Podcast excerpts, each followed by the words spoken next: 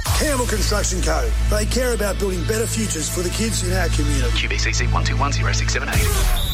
NRL footy tips with Billy Moore on 92.7 Mix FM. Now, uh, Bill, welcome to the studio. Good morning. Oh, good morning, lads. Well, I thought there was a couple of things here. Firstly, great leadership by Mark. Takes no Yeah. onus, no Absolutely. responsibility. Wasn't Someone else's- me. Yep, yep. And secondly, my Alan Jones story. Yes. Uh, some of my great mates played for the Balmain Tigers, where Alan Jones had a foray into coaching in the NRL. Because he was a great rugby union coach. Yeah, he coached the yeah. Wallabies, didn't he? Mm. Yeah, to, to a Grand Slam victory. Uh, So he he uh, he's got some pedigree. So he came across the Tigers, and Benny Elias tells me this story. When the guys wanted to go home early, what they do is they have a training session passing with the ball, and they do all these trick passes, and they look really really good. Throw them around their back, over their head, and Alan Jones goes, "Oh, boys, that's fantastic. Oh, Tigers, I don't like getting you boys tired. Go home, lads, and rest up for the big game. Yeah, thanks, guys. So they just just few flick passes and off. From training. And you get, a, you get a little night off. Yeah, yeah. So, yeah Wow. Ah. Don't flog thoroughbreds, he used to say. don't flog thoroughbreds. Tell me, did they win that year? No. I- I've got a question for you. You didn't get the memo about the wintry conditions today, Bill. You got thongs and board shorts. yeah, well, like, I've got a jumper on, though. I have got something. The, the true Queensland apparel always involves shorts. It doesn't matter if you're a true Queenslander, and Bill can vouch for that. I'm not. I'm not a true Queenslander, but Bill is. If you're a true blue Queenslander, you refuse to wear longish pants, even in the most dire of weather Well- situations. My wife works, we used to work in a, a swimwear or sports shop. Uh, and uh, Brothers Nielsen it used to be called. Yeah. So when I met my wife, I had my, my shorts collection were I had footy shorts for dress, I had footy shorts for working, I had footy shorts for in the yard. And she said, no, no. So now I've got uh, board shorts. They are very nice. I've got board shorts for dress. I've got board shorts for the yard. So you've got your going out boardies Oh, and, yeah. you're, and you're working in And the this is, yard uh, boardies. This is how they roll up here, mate. This is how they roll. If you want fancy stuff, go back to Melbourne, all right? Hey, uh, Billy, uh, just a quick look at Paul Gallen fight last night. He fought a real boxer. Mm. Yeah, he did, Uh, yeah. But he still managed to go 10 rounds at the age of 40. He did lose, convincingly as well. It was on points, but no knockout. No, look, Paul. Gal- the paradox with Paul Gallen is he's on, he's honestly too tough for his own good. He's one of those guys that can take a punch, but as we know, with uh, the, the after effects of things like that, it- especially as you get older, you'll pay a heavy price. Uh, Paul Gallen. No one can question his toughness. No one can question his fitness. Uh, I just think that obviously when he's going against real boxers.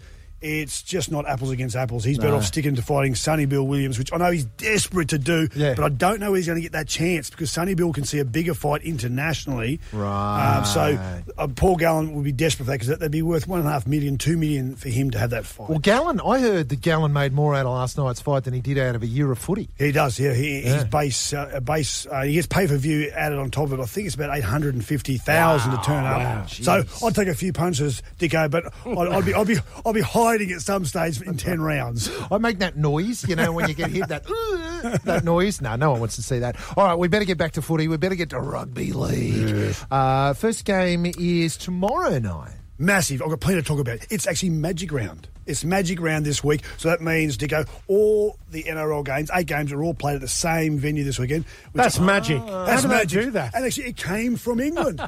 it was a concept invented in the, the English Rugby League. They brought it out here uh, a couple of years ago. It works really well. It's at Suncorp. To, uh, Saturdays is completely sold out.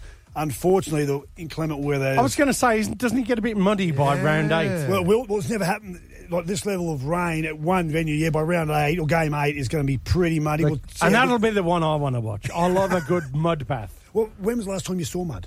Yeah. You don't see it. And why is that? Well, the, the fields are too good. Oh, Yeah, under, okay. under soil drainage, all that sort We're going to of stuff. put the we're going to put Suncorp Stadium to the test. We've got the Knights in last, taking on the Bulldogs. Gee, Second last. So what a cracker to start off with. Last Yeah. v second last. I've got the dogs to win that. Uh, I think uh, they'll just be too strong. The Knights are hemorrhaging left, right, and centre. now the Broncos seem to be firing up quite well, but they're taking on the Seagulls. How's that looking? Well, it's seven v eight. I'm actually going the Broncos upset to win four in a row, which hasn't happened since. Well, since you were playing, Dicko. Since they were good. That's a while ago. Um, so it'd be a big game. Uh, Seagulls love playing at, at Suncorp, but the Broncos to sneak home in a thriller. Yep, uh, Bunny's taking on the Warriors. Well, it's 9 v 10. It's actually a cracking round for matching up poor versus poor, good v good. Right. Uh, but the Rabbits to win that one against the Warriors. Uh, Dragons taking on the Titans again at Suncorp Stadium. I think it's going to be a mud bath by then, Dicko. You should be tuning in for this one, mate. and like dragons go better in mud than a night. A night be too heavy. So Yeah. the, the Titans would be heavy. You know, This so- is true. So big, big, too much metal. So I'm going to go the dragons in that one. That's fair enough. Okay, that's that's the quality of tips we've stooped to. Uh, one and two Saturday night at Suncorp. This is going to be Oh! Say a hell that of a again? match. One versus two. One v two. You don't get any better than that. One v two, ladies and gentlemen. Top of the table, Storm versus Panthers. Panthers last week lost for the first time in 21 games at home. Will they Wow. bounce back? Yes. Okay. They're emphatic, profound. What more do you want? Pappenhausen, Ryan Pappenhausen, the great fullback for Storm, is out for a couple of weeks. That's the, I think, the pivotal difference to go on. You let me know this in the tea room. You said Panthers to win, no Pappenhausen, and I'm going to go with you. Nice.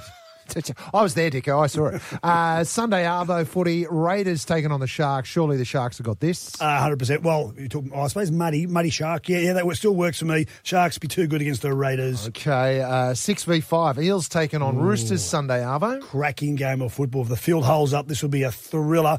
Eels last week, as I said, got home against the Panthers. Um, it was a big win by the Eels. I think they'll give them the momentum to beat the Chooks. Uh, and the Tigers in 13th, taking on the Cowboys in third. The Tigers have been throwing the ball around at training, so Allen let him go home early. Take it up, Tigers. Um, Cowboys. Cowboys, Honestly, yeah. honestly, it's Cowboys. That's the team that Billy Moore's jumped on the back of this year. Right. Did- I had them coming last, or they're third. Anyway, I'm jumping on their back right now. They are sensational. You did pick a last for them this year. I Mm, Yeah, seem to I remember do. that. I well, don't- Dicko and I had a coffee just prior to those tips, and he said, "Watch out!" He said, "The Cowboys can come home." I said, "No, they won't." But I tell you what, the Cowboys are emphatic, profound, and they will be in the top four come September. Oh, you heard it here first. There goes Billy Moore. Uh, that's the latest. Of course, we'll get that on our podcast a little bit later on.